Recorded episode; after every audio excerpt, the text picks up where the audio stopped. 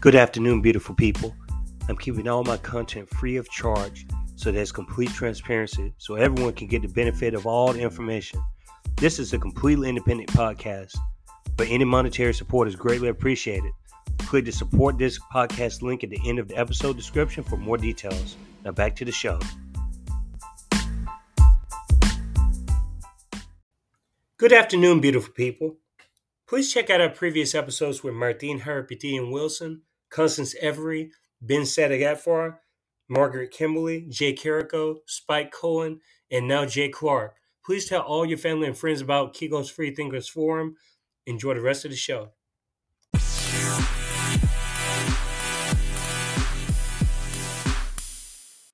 Good morning or good afternoon, depending on where you are, beautiful people. This is Kiko's Free Thinkers Forum.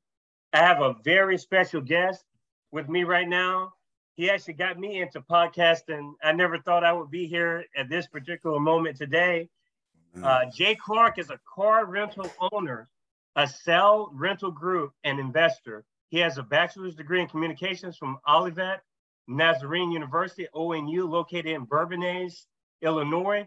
He has agreed to do a one and a half hour interview with Kiko's Free Thinkers Forum. He lives in Chicago right now and he's the creator of J. Clark R E E L Real Mindset podcast. He spends most of his time with his two kids and family, enjoys researching disruptive technologies, and has a passion for the advancement of lost African America. And I want to ask him about those last two things because I'm not going to see it. And I don't know what the hell disruptive technologies are. And I may seem crazy for that. I don't know exactly what the advancement of lost African America is, but I'd love to hear about it from Jay. But let's just get started, man. You're in Chicago. Yeah, Chicago, really in the suburbs. So I'm about 30 minutes south of the city. Had, were you born and raised there? Nah, I was born and raised in Kankakee, actually. So that's really? about an hour. Yeah, that's about an hour south of the city. Um, okay. So that's my roots, you know what I'm saying? Small town, impacted by Chicago, influenced by Chicago, but landed in the middle for my first career type of deal. How long have you been living in Chicago itself? Chicago land has been two years from me. Um, okay. So I went to I went to college in my hometown, of course, and then right after school, went to Indianapolis for a year. Uh, moved back to my hometown for a couple years, and then ended up in the south suburbs. You know what mm-hmm. I'm saying? I I wanted to stay back in my hometown, but a lot of the opportunities that I were in, the business opportunities, uh, my lady was in school up here, working up here, so things just made sense to stay closer to the city how, how would you describe like growing up for you as far as um finding yourself in this difficult world and very challenging and um contradictory world? Man you know i grew up as a misfit anywho. I was a i was a preacher kid. You know my okay. dad's a pastor so that was something i had to do. I'm a black kid in america. I'm a rebellious kid in america. So i was always a misfit and i wasn't very i wasn't a very good student. So all my life I always felt kind of out of place. Mm-hmm. Um. So I think that naturally made me like being an underdog. I used to being an underdog. So, you know, that's why I find my foot in that. I like being under pressure. I like, you know I'm saying, being in the fire. That's when I seen it perform at my best. I like being against the odds. Um, so as far as just operating in the world throughout in the, in the free world, you know, all of that is coming into my makeup. Um, I, am fearless, you know I'm saying? Powerful. That's one of my sayings. Um, I love get that. through, man. Fearless, powerful, straight yes. up. Yes. I love that. I like the way that rhymes. You you talked about ONU a little bit, and we'll get to that in a minute when we talk about HBCUs and just um an experience at a, a predominantly white institution versus a historical black college and university. And because I'm not even making this up, a lot of people ask me, Kiko, what is that acronym? They don't even know what it means. They don't know what mm. an HBCU is still. Mm. You know, mm. it's kind of, you know, kind of like the whole thing with Juneteenth, like no one knew what that was. And cultural things I think that people take for granted that a lot of people just don't, they had never been introduced to it because they haven't had a, a, a need for it to yeah. be introduced to them because they've been able to go along the protocol system it's already set up, you know. And so that's a problem I have with just the word university, is because when you talk about um, a Morgan State University, a Tennessee State University, a Jackson State University, a Clark and Atlanta University, those are the black schools. But we don't say that when we talk about University of Illinois Chicago. Those are legitimized as automatically universities, which translates into white schools or universities, and black schools are different than white universities. What do you? What's your whole, um, I guess, experience in um, ONU? How do you feel, and how would you segue that into um, how that affected your mind growing up as a kid when it came to that decision going to college? Yeah, and I, I keep it a buck. I didn't know what a PWI was until okay. I went to ONU. I had heard HBCU, you know, throughout my life, but I hadn't heard the phrase PWI until I mm-hmm. went to a PWI. So, oh wow, you don't know if they don't know, PWI is a predominantly white institution. You know what I'm saying? So, I had no idea of that terminology until I was directly in the environment. Um, and mm-hmm. something one of my close friends always reminds me of is we got to be conscious of our own echo chamber. So if you don't if the people around you aren't using that type of language terminology, it may just be so far outside of your realm that you've never heard it before. So, for example, I wouldn't be upset at a white person who never heard of HBCU. Like, that's not something that they chopping up about at Thanksgiving. You know what I'm saying about HBCUs. but honestly, though, know, like throughout my experience, I hate to be this way, but it seems like the HBCU versus PWI, the D1 versus D2 it all comes down to money and power at the end of the day. Um, I, I support HBCUs and I like to see, for example, our top athletes go to HBCUs. And I like that that, you know, wave is starting to really come about, really starting to come to reality. Because if you really look at the history of the PWIs and the popularity that they garnish, you know, 70s, 80s, 90s, and so forth, Mm-hmm. It was all based on black people. You know, it was all based on sports. The most popular schools in the country are known for what? Sports, you know, mm-hmm. aside from the Princetons of the world and stuff like that. But we're talking LSU, USC, University of Miami, University of Alabama, like Florida State. Look at who really built up these schools and programs to the mm-hmm. point that they're national, you know, spotlight type of brands at this point, not just colleges. We're talking about brands that like people look to and see as superior and this and that. But you got to look at where all that was spurred from. You know, that wasn't spurred from people getting straight A's and necessarily even going to start businesses at a lot of these schools. This was spurred from sports. This was spurred from basketball. This was spurred from football. Mm-hmm. And as soon as they saw that the TV ratings and the media ratings in that in those eras of 70s, 80s, 90s, when they saw the impact that black people had through sports and entertainment, then they started letting us in those schools. So with the reawakening these days, people getting back into HBCUs, you know, we're bringing that that glamour back to where it needs to be. Deion Sanders, what he doing at Jackson State, mm-hmm. you know what I'm saying? That that type of media attention is what we garnish, and it seems like it's actually coming back home now, which is good, which is great. And who is um Hue Jackson's down at Grambling? Is yeah. And um Eddie yeah. George is at Tennessee State. Mm-hmm. So so it's yeah. definitely becoming the trend. And um I'm I, I, sort of find myself in this situation now being on the job market as a professor of foreign languages. I'm actually looking at the historical black colleges first before I even explore the PWIs because um based on my negative experiences that I've had at UT Knoxville, University of Tennessee Knoxville, Middle Tennessee State University was a lot different for me. I got my first two degrees at Middle Tennessee State University, mm-hmm. and it was integrated enough to where I could find myself, and I felt like my um, I could be comfortable within my own skin all the time, and I could discuss anything politically and it not have ramifications on my development. I felt like at UT it was different. I felt like if I said the wrong shit, that it will have ramifications on my career at UT as a PhD student and a master's student. So mm. I feel like we have to navigate those things a little bit more, especially when you're socially conscious and when your ideas aren't necessarily mainstream. I feel like you do have to tiptoe more um, because the university is a hierarchy at the end of the day. It's a structure. It's a political structure. Yeah. And if you don't fall in line with that political structure, I feel like you can face issues. Mm-hmm.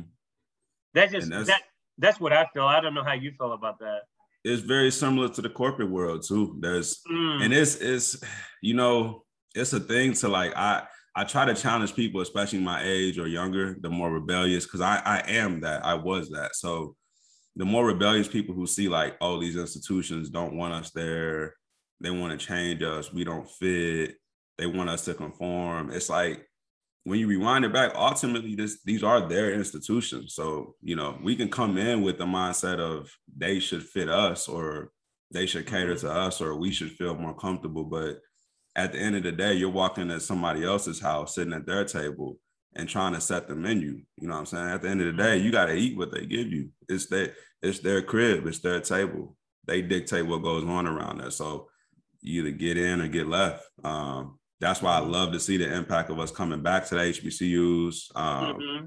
You know, where we have a little more control, a little more freedom to be ourselves. But if we're going to go the route of going to high school, going to the PWI, going to the most popular school in your state, going to get jobs in their industries, going to get jobs in their companies, then what can we really be upset about when things ain't going our way? Um, I'm I'm a big big ownership, you know what I'm saying? Big ownership preacher, big control preacher.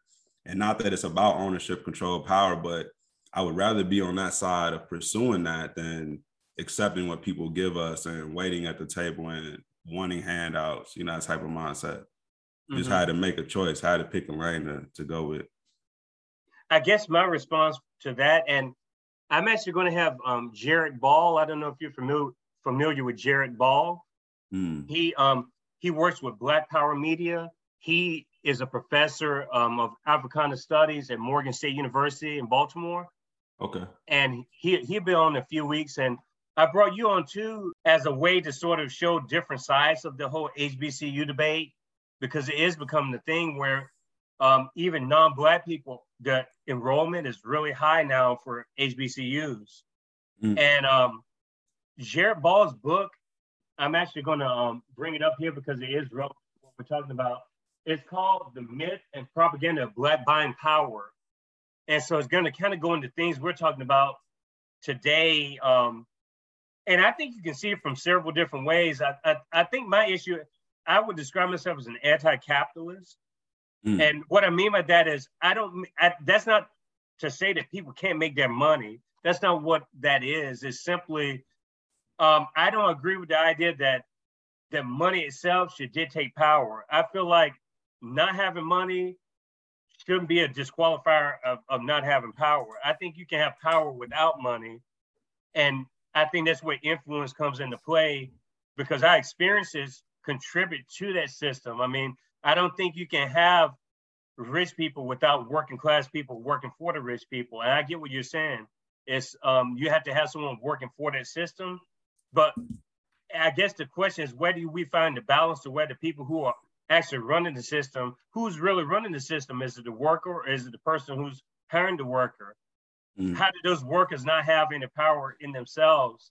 I guess would be my question to that. You talk about the university structure. I think about the hip hop industry. You talk a lot about the hip hop industry and look at how it's been co-opted by white people. I mean, look at the, the moguls that run hip hop now.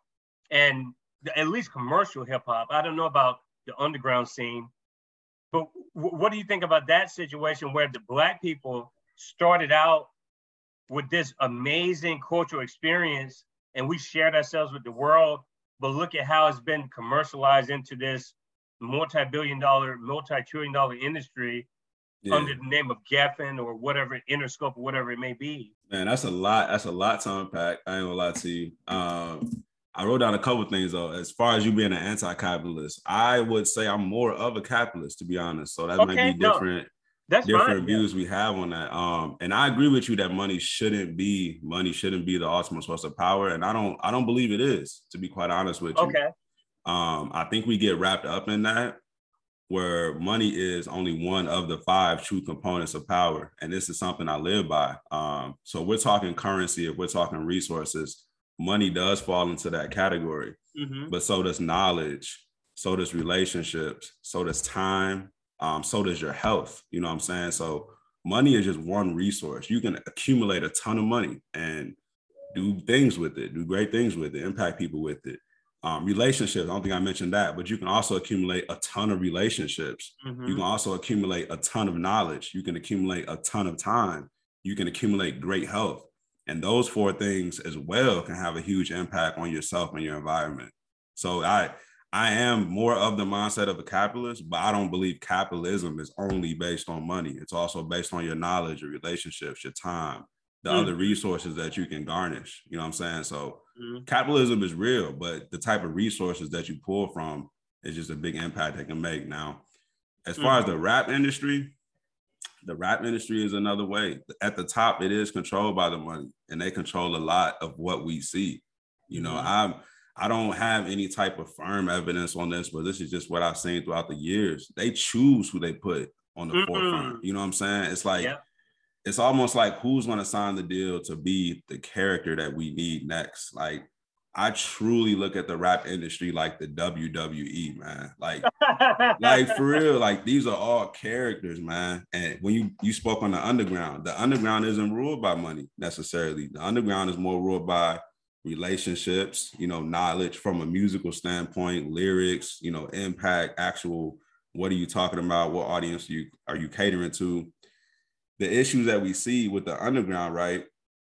Especially amongst the youth, the very influential youth, um, mm-hmm. the gullible youth, I would say, those people at the top who are controlling the scene, right?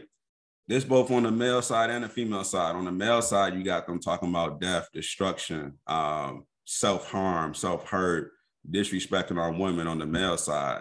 And on the women's side, you got all you got is I don't know how, how vulgar we can get. All we got is my P. This, this how P. Great things for him, man. You, you can know, be, yeah. Uh, just let your wings fly out. look, they all they all selling themselves on the women's side. They all selling themselves for you know what. But from the underground, where you get that the issue is, you know what I'm saying? The why we had a whole episode whole episode on that. but when you see the people in the industry at the top, you know what I'm saying, being put on for on front street for this type of behavior, for this type of topic and subject matter, the people from the underground that see that think that that's the way to get to the top. But mm. that's not the only way to get to the top. You can be authentic. You can talk about shit that matters. You can talk about real, impactful, positive, forward thinking, you know what I'm saying, topics, mm-hmm. or you can talk about the bullshit. You got 2 mm-hmm. routes to go. Um, and it just depends on who's going to be true to self and who's going to be gullible to the industry. Because mm-hmm. 10 years ago, it was Nicki Minaj, and you saw a big, let's get into it. You saw a big bisexual breakout among the among the women. It was Nicki Minaj back then. Nicki mm-hmm. would, I don't know who was the first to get the BBLs and stuff, but Nicki was involved in that way. Now you got all the women wanted BBLs. And I don't, bro, I don't know what how many women are gonna hear this, but amongst black circles, amongst black men, we've always loved the black female body. We've always loved the black woman's body. Mm-hmm. The homies not liking the BBLs. I'm gonna be honest with you, man. The BBLs get laughed at. You know what I'm saying? Like hey, you you you meant to clear some of these things up, just the terminologies for because I have a lot of different audience members who may not understand. Uh, okay, okay, okay. I get you. No, no, you good. I mean, we can code and stuff, but I'm just saying that's a lot of. I use a lot of I use a lot of acronyms, and that, that's good. I'm, that's I'm good. younger generation, but BBL, the, I don't even know what it stands for. What does BBL even stand for? But it's, it's the butt, it's the butt surgery. It's the butt mm-hmm. surgery. All the girls getting the butt surgery. Exactly, you know what I'm saying? Yeah. The fake booties popping up, this and that. But men don't, men don't like it. You know, the men in my group chats where all the real information happens, we're laughing at that type of stuff, man. Like, yeah, but where's that? Where does that come from? The um where does the need to do that come from? What do you think that is from? Is that pressure from industry? It's absolute pressure from the industry, and it starts with the hip hop industry, man. Like when it comes to music, hip hop to me, and this is just my understanding of how I've seen it. Hip hop to me is the industry. Rap is the art form. Hip hop is the media. That's the that's the glamour. That's what they put out to the public and try to control narratives with rap is the original art form, the poetry, the music. You know what I'm mm-hmm. saying? So the media gets a lot of people confused on what is and what isn't. You got all of these rapper girls and rapper wives getting BBL surgeries, and people think that that's popular and cool. Getting butt surgeries, it's just plastic surgery at the end of the day. But people getting all of this stuff thinking it's cool, it's hip, it's what's up.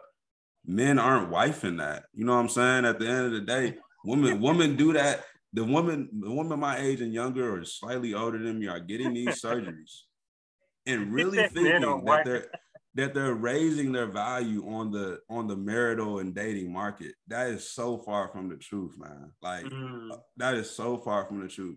You're not gonna go get a fake, a fake ass hop back on a dating scene as a completely new person and expect things to I don't know, and it is it's going to be challenging for a lot of people to hear, but that's just no, not realistic. But but see, but what, but what I'm trying to tell, but see, that goes into my whole thing with capitalism. It's kind of like a base of this forum, Kiko's Free Thinkers Forum. Um, is not to bash people who don't think like we do per se, mm. but it's simply that it's an anti-establishment network to show people that there are other possibilities and I believe that we've been played for so over time, we've been played so much, and we're getting played more than ever today. I don't mm. think you can separate capitalism from the decisions that people have to make to conform to that system. And I, I'm not here to say that capitalism is going to die tomorrow. I'm not saying that. Capitalism is here to stay for a long, long time, unfortunately. The version of capitalism that we have is unsustainable, in my opinion. It's unsustainable.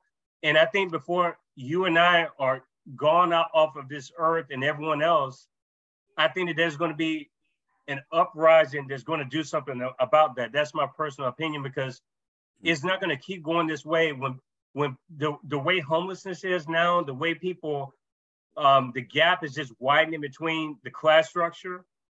That system is not sustainable because you already see that um, mentality in the labor market. You can see people are tired of working shitty menial jobs. They are. Yeah. And I don't know if that's a generational thing or what. Um, it's not my issue with the making money thing, is that the Jay-Z type people bother me a little bit. Those kind of people bother me because it's different. You, make, you said Jay-Z? Jay-Z. Jay-Z, like Hard Knock Life Jay-Z. Yeah. Okay. Marcy Projects Jay-Z. Because those kind of people, I get it. That's a, a a concrete to the rose to the riches story and I commend him for that, for getting out of poverty and stuff. But I think black people are so caught up, and people in general are too caught up in that. That can be me next. No, motherfucker, that is not you next. There's only going to be one Jay Z, okay? And but the problem that I have with people like that is, then they tell you how to vote. Go vote every two years or whatever. These are the same people who have influenced their power with these same business endeavors where we become just more extended products of their endeavors. Mm. They're making their money, but we they can only make money based on if we support them or not, you know, for their next business venture or not. But how's that business venture helping, you know, the poor people out? I know they do things like charitable stuff, but politically, that's a contradiction to me. You can't give money to a community and then at the same time advocate for a system that goes against that community's objectives when you talk about just the whole system itself, the way people think, because they don't tell you that you, you can't think this way. They tell you you can think the way you want, but we see what happened with Kaepernick. We see what happens when you go too far and then you have everyone else that comes in line. I feel like Jay-Z is a person, he's all of a sudden become the black business spokesperson for Black America. Mm. Just like Al Sharpton is the black spokesperson for political Black America. Why we we seem to be the only group that has a handful of motherfuckers where they seem to represent the whole group, or at least the media projects it that way and weaponizes it to where they represent the whole group of us. And and that's what I guess my issue would be with Jay Z. And it's not even Jay Z's fault per se. It's just the way the system props him up now, and he's just visible all the time. It's about the black power couple, him and, and Beyonce. But how many people can realistically be that?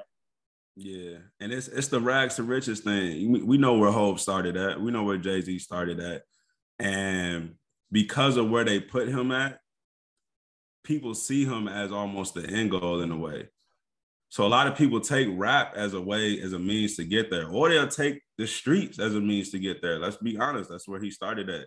Hov is ultimately a businessman. He is a capitalist. So when he saw that there was need for drugs and he could get access to them, he provided the drugs, whether it was right or mm-hmm. wrong. When he saw there was a need for rap and he could provide that, he did that. When he saw there was a need mm-hmm. for businesses and he could provide that, he did that. But it doesn't make it necessarily right. And the one spot mentality is what shoots us in the foot. And the craziest part about a lot of this, right?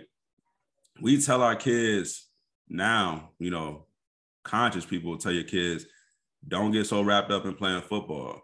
Don't get so wrapped up in playing basketball. There's only a certain number of spots in the league. There's 32 NFL teams, preseason 75 players per roster. Regular season, I believe, is 53. There's mm-hmm. 30 NBA teams. Full roster is 15. Playing day roster is 12. That's about, I think, 2,500 in the NFL. I can't think of the NBA number, but it's like 1,200, 1,500. 1,200, yeah. So at least it's broad. You know, can we name 4,000 rappers?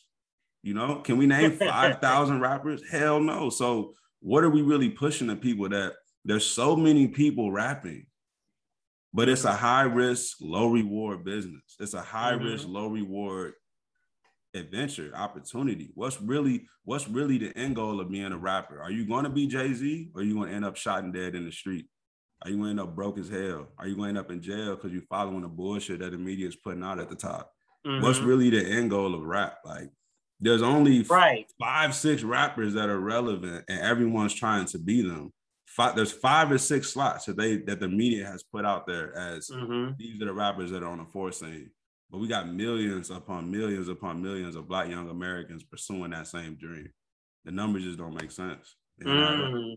I mean, yeah, I, I get that for sure. It's just um, it's a struggle that I have because in the NBA, is the same thing. Is these predominantly black leagues, or at least the players are, are more black, not necessarily the ownership. It's um, they do this shit all the time. They basically say, in a low key way, we're we're a Democrat Party organization. We fund the money for the Democratic Party, mm-hmm. and some other leagues may be we funnel money to the Republican Party. You know, I don't know. It may be NASCAR or whatever the hell it is. I don't. Do people not see that connection between the power structure and the the product that they're watching on the television? Do they not see that connection? Because that's what about that. I haven't thought about that myself. That's yeah. what I'm saying. It's just like I like LeBron. I love LeBron James, but I don't want the motherfucker represent me politically because I'm not LeBron James. I'm Kiko, and you're mm. Jay Clark. It's like why do we put so much stock into these people when it comes to our lives? We're working class people grinding every day. Why do we fucking care what Taylor Swift says? I mean, I don't, I mean, I have nothing fucking common with her. Why do I care what LeBron says? Why do I care what Olivia Rodrigo says? Why the fuck do I care what Ariana Grande says? Like, why do people put so much stock into what these celebrities? That's what I'm saying. It's not that they can't just listen to the music. They believe these motherfuckers politically and all that. It's like there's like no sort of pushback. I was trying to phone a friend. There's a I was trying to phone a friend. There's I can't think of the political figure. She's not even a politician, but she's a black lady. She's married to a white man. Um, and she recently went on air with Candace Owens. I got I, my yeah. friend phoned me. My friend phoned me. Candace Owens. So she recently went into with DJ Akademiks. She did an interview with him, uncut, off the cuff, all real, all authentic. I loved it. But one of the things she spoke on that I was very passionate about during Joe Biden's run at presidency. We know what he said. If, if you if you black, if you don't vote for me, you're not black. We know I that. Mean, black man, you aren't. You know. We know that bar. But this man, this man and his administration had the audacity, the audacity of in the face to me and everybody who looks like me, the audacity to go grab Cardi B Cardi B as mm-hmm. a representative of the black culture, the black mm-hmm. community, and did an interview with her. Mm-hmm. Cardi B, dog. So these are the type of people that we're putting on the front scene to represent our culture. There mm-hmm. is no culture, man. If she's representing black culture in America, there is no culture. You know, mm-hmm. straight up. Like, and that goes back to the intro. That goes back to lost blacks of Africa. Like, we are a lost, a lost community. We're a lost family in this nation. Mm-hmm. Now you can get free. That's a that's an individual individual choice. Um, is the whole entire community, the whole entire body of people going to one day wake up and be free and move forward progressively together?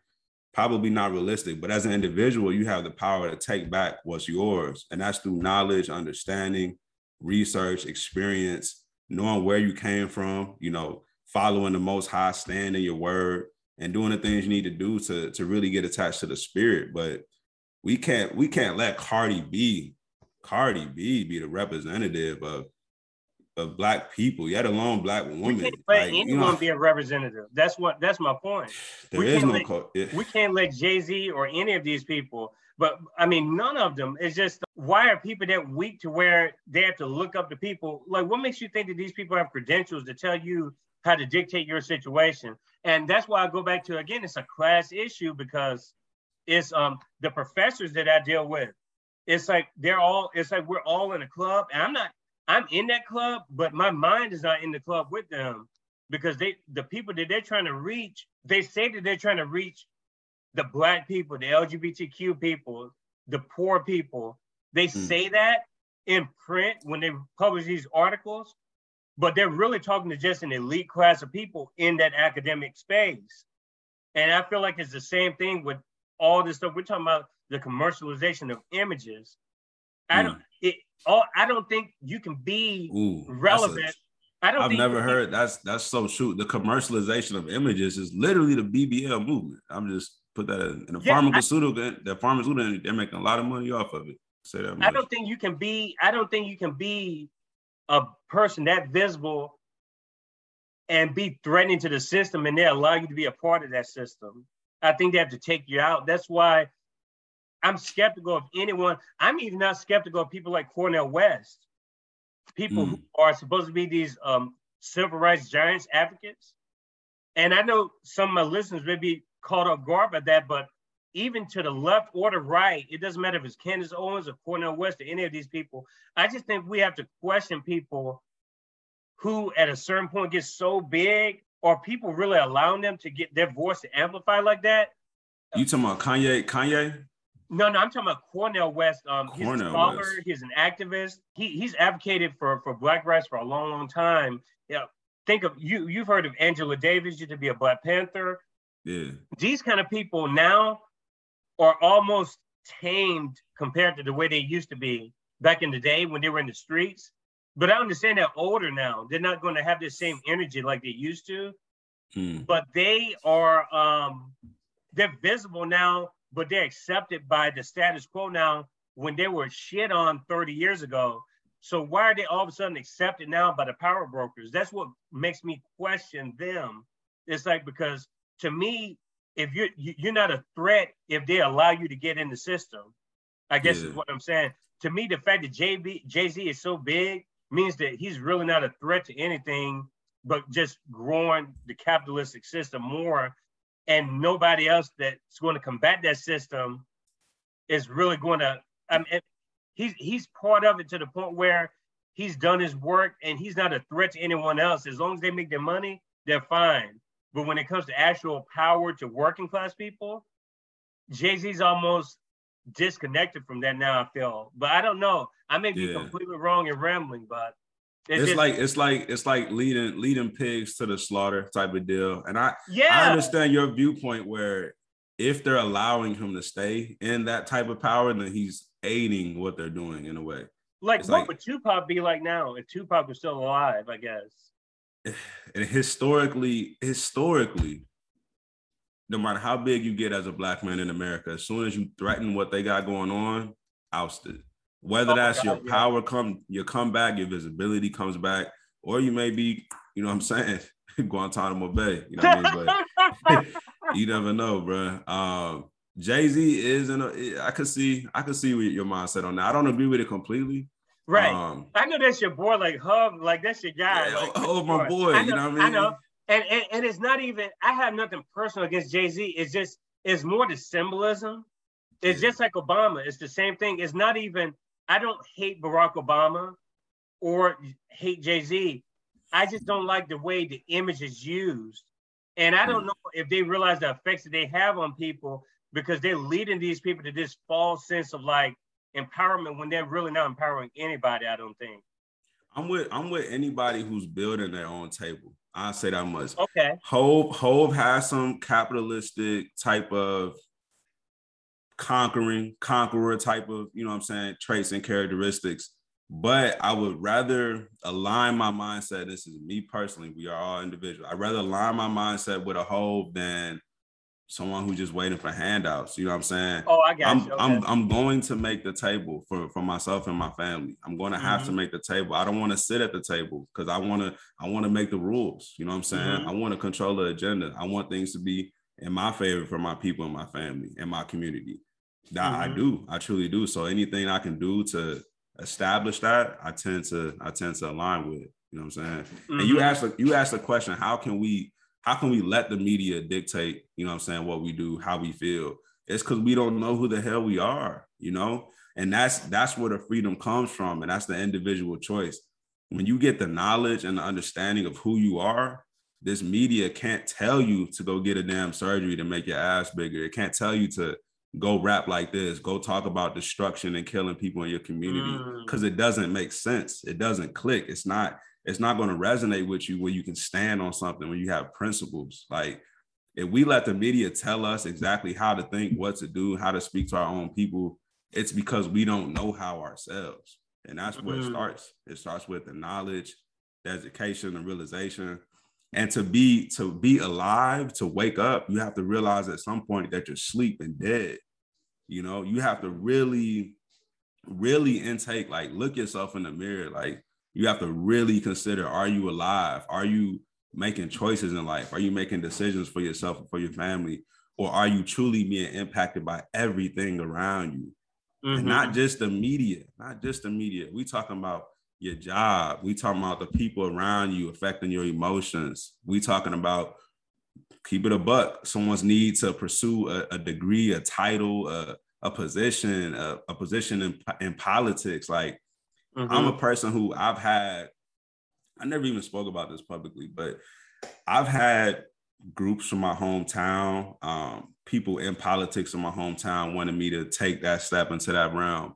I've had aldermen from the town I live in, from the neighborhood I live in, wanted me to take that step in politics and be more involved in that realm. And I just never, I never saw a fit for it, man. Like I said, I'm a misfit. I'm my pops is a is a fraternity, you know. Um, I've had all types of people come at me and want to attach me to certain communities and whatnot, but I just see it all as a bunch of bullshit. If I'm being honest, man, let's Mhm. keep a bunch of bullshit. Like I'd rather be an individual and just stand on principles that I've learned from the Most High, stand my word, not get attached to all this human galore and glitz and glamour and how you should be, how you shouldn't be. Like I can't listen to someone who doesn't even know who they are themselves. You know, Mhm. if you if you're influenced by the exterior, why am I going to listen to you about who I should be? You, you don't even know who you are, so how can you tell me who I Mhm. should be? You know, I just I do, I do like that idea with the individual, the collective thought versus the individual thought. You have to be your own person at the end of the day. Um, and it's a tough, it's a tough um, situation. It takes a lot of courage to find who you are as a person, especially when you come from, um, you know, maybe not necessarily an encouraging environment. And um, I'm not saying that you come from that environment or myself. It's just um, I, I think it's the psyche of some of the average people that we're talking about now. Is that stereotype that these people are just going with what the flow is, you know, the, the new trend or whatever that is. We discussed this in your podcast in um, a few years ago about how we were both kind of um, outsiders in a sense that um, we both agreed that this political um, structure that's here now um, with the two-party system is absolute bogus. Like I, I think with me and you came to that conclusion. I'm wondering Yeah. how did you come to your conclusion? Like how do you kind of get that thought process, you know, from a different perspective? And I got my perspective too. How do we both come to that decision? yeah. The simplest phrase I can use is both wings on the same bird. Oh, You know, they, t- they talk about left wing, right wing, and blue and red. Like yeah. these all come from the same makeup, you know. And first of all, the, the Declaration of Independence was written in 1776. 1776, and this is the document that we are still going off of. If a business, if a business had existed for 200 something years and they were still going off the original business plan with no innovation, what are we talking about? You know, and then and then as far as our social and political structure, I use this, I use this phrase all the time, but this this analogy all the time. everything that we discuss when it's built on brittle ground, whether it's a relationship, whether it's a business, whether it's a building, a house, if it doesn't have solid foundation, eventually we know that it's going to crumble. So we are on the foundation of a, a document that was written in 1776 when we weren't even seen as human beings. Mm-hmm. And we're mm-hmm. still we're still operating off of this document. And people wonder why our mindset and our psyche is all messed up. Like we aren't that document was not written for us. We all know this, and we're still operating under it. It's like mm-hmm. you just p- people are just sheeps and just like going through the flow and kind of just acting like things are okay. The the USA is acting like things are okay, like everything's gonna be okay. We can come out of this. We can bounce back from this. Make America great again. the, shit, the shit was never set up right in the first place. So, you know, there's the people who are gonna look at it and be like, oh, this is America, everything is great. But then there's when people look at it like, yo, let's look at the reality of the situation. The shit was never set up right. We never had equality. We still don't have equality. And the gap is getting wider, you know? Yeah. The gap is just getting wider. So we got a lot of work to do, man. We we really do, man. Um and and maybe it's just that simple. I wish a lot, man. I tell you what, I wish a lot of people thought like you, Jay Clark, when it came to that. Um, two wings on the same bird. It's just um these motherfuckers are really just fighting to um they're fighting just to justify, I guess, their bullshit. Like they have no principles. I, I, honestly, most of my friends identify with these wings, mm. and I'm saying to myself, okay, tell me your principles. Like, what are your principles going in? And we tend to agree on some of the same stuff, but it's, it's never consistent because just like what happened, um, I was on a friend last night with the Gaza um, Israel situation, you know, Palestine. I mean, the way the Palestinians are getting bombarded just all the time. Um, but the media is talking about Russia and Ukraine. It's just um, both of these parties fund the wars. They fund the mm. war operations. Mm. They fund the crooked pharmaceutical industry. And then mm. and then they wonder why so many da- goddamn people were concerned. And it wasn't just MAGA Trump people worried about the VAX. People like me, a lot of black people worried about you that weren't a fucking Democrat or Republican. But they make it seem like just the Trump retards were the only people who were against the VAX, and that's bullshit completely. But see, that's how people when you get programmed to think that only a certain group of people think a certain way, that's how you get fucked and you get duped. And I'm telling people, a lot of people are against the establishment, this system. It needs some work, some serious work. The police system, this is a police state we're living under right now. And both of these parties, what did they do? They give more money to the police, they give more money to the military.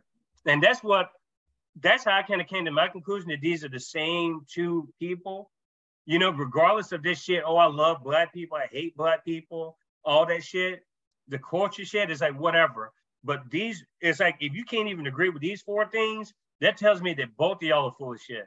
The political structure is is screwed, man. Is is is is messed up. And what's the most unfortunate part about the whole thing, to kind of wrap up the at least the political structure, I see it falling completely apart than ever coming together. I don't mm you know things happen in, in, in nations and history you know as things evolve i don't see the united states of america existing for another 100 years oh, i really God. don't hell no I, I, would say hell no um, i don't think it's realistic at all i do see some type of political upheaval revolt type of situation where there's going to be a split if there's if there's 50 states in the united states in a oh. 100 years i would be very surprised very surprised whether it's California seceding, Texas seceding, whether they split it up east and west, whether there's 50 individual colonies, the the organized colonies of America. I don't know, but the United States of America never existed. That phrase is bullshit.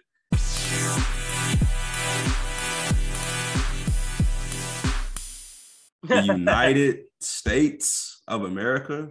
When have all 50 states been on the same page? You and you you never lying. Just Bullshit. the way this state has completely different voting rules than this one. You're right. The fucking bullshit electoral voting system but they shame the hell out of you if you don't vote or if you don't vote for that team.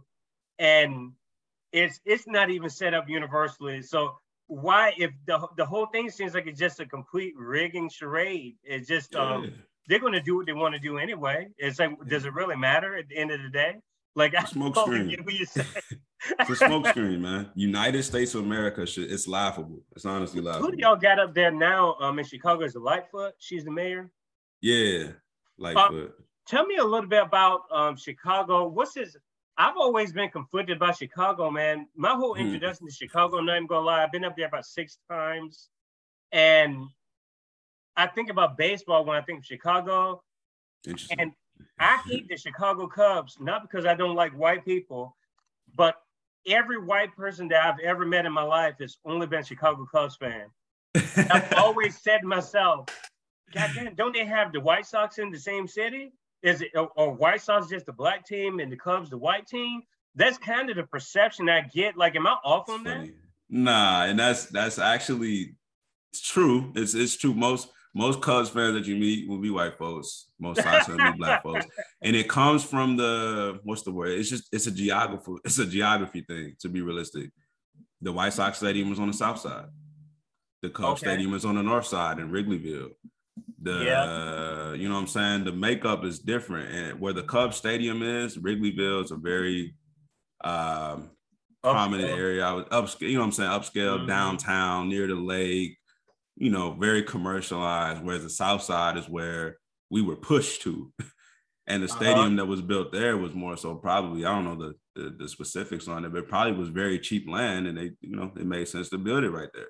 Um, mm-hmm. Um, so that's where kind of that you know, split comes from. I think at least the origins of it. And over time, you know, the Sox are in this neighborhood, the Cubs are in that neighborhood, and the fan base just grew from that. It's just weird as hell because I know the Cubs are big down here because they used to always show the Cubs games on WGN, and mm. the people in Tennessee would get the Chicago WGN network. We would get that, so they will always show the Cubs games. Like I kind of get why my friends here like um, the Cubs, but I'm t- white people everywhere. It's like, dude, what the fuck is? I mean, those motherfuckers they suck for like a hundred years. I'm like, you still cheering for those sorry bastards? And it, it's just, I always wonder why did they care so much about the Cubs, you know? But I guess that makes a little bit more sense geographically. Maybe it's that simple. Going to this whole notion of the South Side, though, what is the South Side of Chicago? Is it yeah. because it's portrayed one way in the news? How is it really to you from your vantage point? Um, that's that's so deep. And I I'm not I'm not I didn't grow up in Chicago. I don't want to get checked by my homies. I got most most of my homies are from Chicago at this point that I speak to on a daily basis. And we we talk about the city, you know what I'm saying? I know the city, I'm plugged with the city, but the south side is split up, you know what I'm saying? You got the south side, let's say the 60s through the through the 90s, I say. I ain't gonna mention specific streets. Then you got the wild hundreds, you got the hundreds that lead up to the suburbs. So between the hundreds and the streets up until about the 60s, it's a lot of stuff going on. You know what I'm saying? Mm-hmm. Um, Chicago is built up in pockets where you can have a neighborhood, a block that's very nice, very well kept. You know what I'm saying? Nice, renovated, upkept properties. They may have been gentrified over the last 20 years or so, but you have those pockets and streets that are nice you might go two blocks over and things are a little rougher over there. There might be a couple shootings over there every other week or so. So when you in Chicago, you just have to know where you are, like not just the not just the neighborhood you are, but the street you on. Um, the media maybe overplays it, but I can't act like there's not violence in Chicago. I used to try to kind of play play. I'll say God's advocate. I don't like to use the words devil's advocate. Shout out 19 Keys, but I play God's advocate in the past where it's like, oh, there's not as much violence in Chicago as portrayed. But truthfully, realistically, there is violence in Chicago, you know, because there's a lack of resources in certain areas, neighborhoods, and communities. When you strip away high schools from a neighborhood and kids got to travel 20 minutes to go to school, historically in Chicago, where you're closing down entire schools, public schools, and kids had to travel to go to school some kids ain't gonna make it, you know. Some kids ain't gonna mm. make it to school and they're gonna resort to the street. So Mm-hmm. My thing with these type of conversations is yes, there's violence, there's turmoil, even in my hometown, man, even in Kankakee, which is at this point, baby Chicago. Like, and when I say baby Chicago, there's people from my hometown who pursue that type of image, you know, pursue that type of street galore image. And I'm not saying it in a positive way. I'm saying we're baby Chicago, where we're a small pocket of people, where there's a just a ton of violence and hate and turmoil. But in the same breath, when you strip away resources from a people, when there's no, you know, path to the future, there's no positive outlook on where they can go.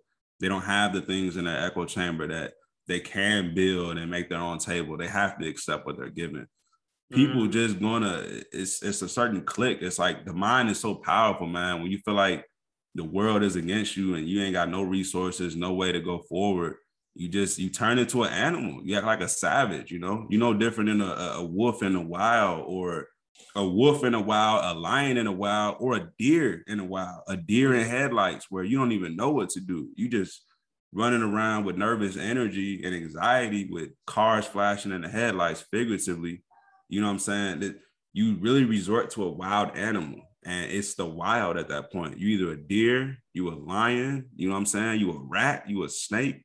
You're taking away real consciousness from people and turning them into animals. And then we can only behave like that.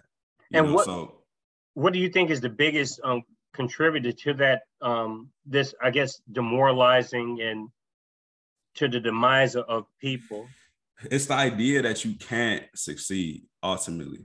It's, okay. it's, the fear, it's the fear that you can't succeed in ultimately this capitalist society. Um, it's the fear of, of, of missing out, the fear of being left out, that there's only one spot, that there's only one Jay-Z, there's only one LeBron James. If I can't right, be right. him, then I have to resort to the bullshit. It's like mm-hmm. we gotta just open up our mind. Um, and, yeah. And we'll let me circle back to the intro again. Um, something I wrote in the little bio, I spoke about disruptive industries. And that's something I love to research, just future industries that are going to be impacted. We can even talk about, I don't want to go too deep into it, but even like robots, man. Like robots are, are real. People want to joke about the shit like, oh, there's people being replaced in artificial jobs, art, AI and stuff like that. Mm-hmm. But this this stuff is real. People are going to have oh, robots yeah. in their houses like cars. Like oh yeah.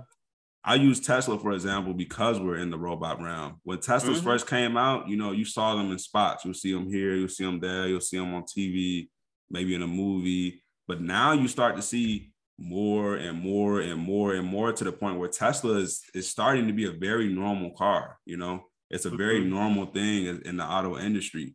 That's going to be the same with robots. I mean, hell, people, the cars are the robots, aren't they? Realistically, I mean, people people are going to be taking out loans to buy these robots that can improve their life. You know, if a robot is washing your dishes, you know what I'm saying? I know this is far fetched for some people, but if a robot is washing your dishes, folding your clothes, and vacuuming your floor, that's going to start to come into reality. Um, mm-hmm. So when I when I speak of disruptive industries, though, and I know that's far fetched when we get all the way to AI, all the way to robots, but I wanted to take it there to show people what's really happening. We gotta there's nothing wrong with barbershops. I love my barber. I got two that's solid. I've had two people cut my hair the last eight years. I won't go away from them. I love my barbershops. I love my beauty salons. I love my chicken spots. I love my mm-hmm. I love my, my natural oils and, and all that stuff. But when we go into opportunity, when we go into business, when we go to make the table, we have to think bigger. We have to think bigger. If we're really going to start making an impact and being free, and this is about making tables. That's just all I can think of.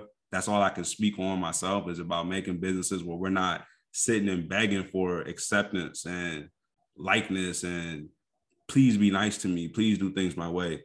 When we're starting to make these tables, we just have to think bigger, you know, open up our minds to different industries, different types of businesses, um, different locations of businesses. You don't always have to open in the hood. When you're pursuing your, your own individual freedom, I'm from Kankakee. You know, I will do business in Kankakee. I would love to do business in Kankakee. I would love to have real estate in Kankakee, but I can also have real estate in Mississippi, Alabama, Tennessee. There's other ways to get involved to set your own self free so you can help impact your community further. You don't have to do it the way that you've always been taught to do it. Just think a little broader. Like there's so many opportunities out here. And this mm-hmm. all relates to to disrupting industries. There's so many, so many, so many opportunities out here. And we just got to stop getting wrapped up in what we've seen in the past and just get a little more creative, you know, just get a little more, more innovative. Creative. Yeah, definitely. Definitely. Innovation is um that tends to be that seems to be the way we're headed. Um especially I think after the early 90s when the tech boom really took off. It's all it's just continued ever since then. Um, the mm. explosion of Apple and and all these multinational companies. Um, I mean, and two, let me furthermore, furthermore, and I'm just I'm I'm a young I'm a I'm a young brother, man, and I've I've studied I've studied our people to a point where I'm starting to gather knowledge where I'm confidently speaking about this stuff publicly we are two generations removed from if the slave owner caught you learning, they cut your tongue out. You know what I'm saying? So it's deeper than the surface. It's deeper than the surface. This stuff is psychologically embedded in us, our blood. Like we are two generations removed from the slave master caught you learning, they cut your tongue out. So even when you do learn something progressive, it's hard to speak on it. There's mm. fear involved. Oh, if I if I say this, people might get offended. If people aren't ready to move that you're trying to impact, they may take offense to it. So it's like even when you learn knowledge that you want to share, sometimes there's fear involved in that. Do I want to speak on that now? Do I want to speak on that on this platform? Who am I going to mm-hmm. offend with this type of notion and behavior? Because mm. in the mm. past, when you spoke on certain things, there were there, there was recommendation to it, there was punishment to it, you know. So the slave owner caught you learning, they cut your tongue out. Like that's that's not that shouldn't be taken lightly. That's still in our blood, that's still in our psyche, and we gotta shake that like immediately. immediately. No, it, should, it shouldn't be accepted. You know, I want to get back to that notion about husband two or three generations removed from um, servitude or are we still continuing the servitude just in different ways? I was thinking about the whole this censorship age that we're into now. Uh, I, I, think the internet has become. I, me personally, I believe that the internet is a public utility. I think it's a tool for everybody. Um, if you have enough people on, I mean, it seems like everyone these days has internet access, mm. and it's almost like it's the speaker's corner, you know, because they have a speaker's corner in the UK where people can just go up and debate and have conversations with people in an open square. Well, I feel like the internet is that open square now. Everyone goes, everyone has something to say on the internet now. It seems like. Yeah. Um, I do get the the people who say that these are private companies, though they can tell you what to say, they can tell you what not to say. But I mean, it's getting out of control now, man. Like I, they took down one of my videos yesterday. You know, I, I knew you saw my mm, post on there. I seen it, seen it, yeah. And I'm just like, dude, I, I just started this podcast six weeks ago. Like, I, I'm not a threat, you know, I don't think I am. Mm. So, but but they're doing that to a lot of these independent channels to where you have to codify words a certain way. You can't say things just out and about. And I'm just like, why is that? Um, like, why is that such a big deal you know, why can't people express themselves? And I don't know. I don't know how you feel about that.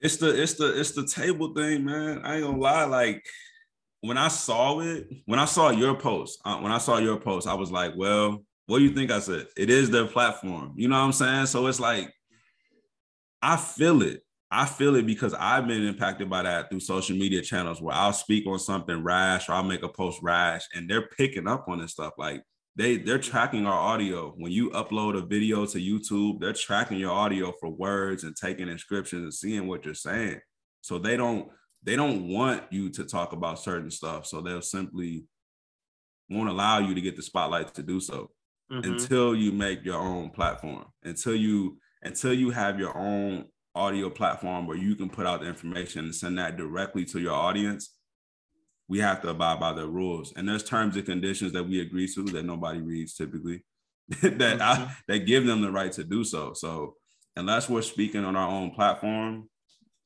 mm-hmm. we can't we can't really you know what I'm saying, be upset with the with the ramifications that we face. Um, that's that's truly how I feel. And I'm a I'm a victim of it too, where mm-hmm. I don't even like to, I don't even we post on Facebook. Self-censorship.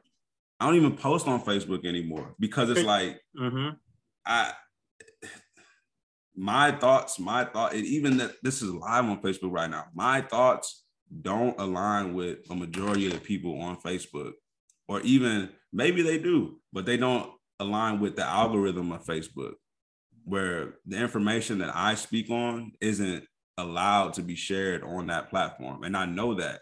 I don't even necessarily promote my podcast on Facebook because I know that the topics I discuss don't align with what Facebook wants people to see. Mm-hmm. And the mm-hmm. people who are stuck on Facebook unconsciously align with that mindset anywho like mm-hmm. if facebook tells you to vote for so and so more than likely you're going to vote for so and so people on mm-hmm. facebook ask for politics the first one you see is the one that's going to be stuck in your head so it's mm-hmm. like it, it's it's their platform i could never be upset or even surprised at being removed because i know how i am and i know that I'm disaligned with what they got going on. Same here, yeah. I feel you, man. I, I, I get I get that. It's just I think it's a thin line.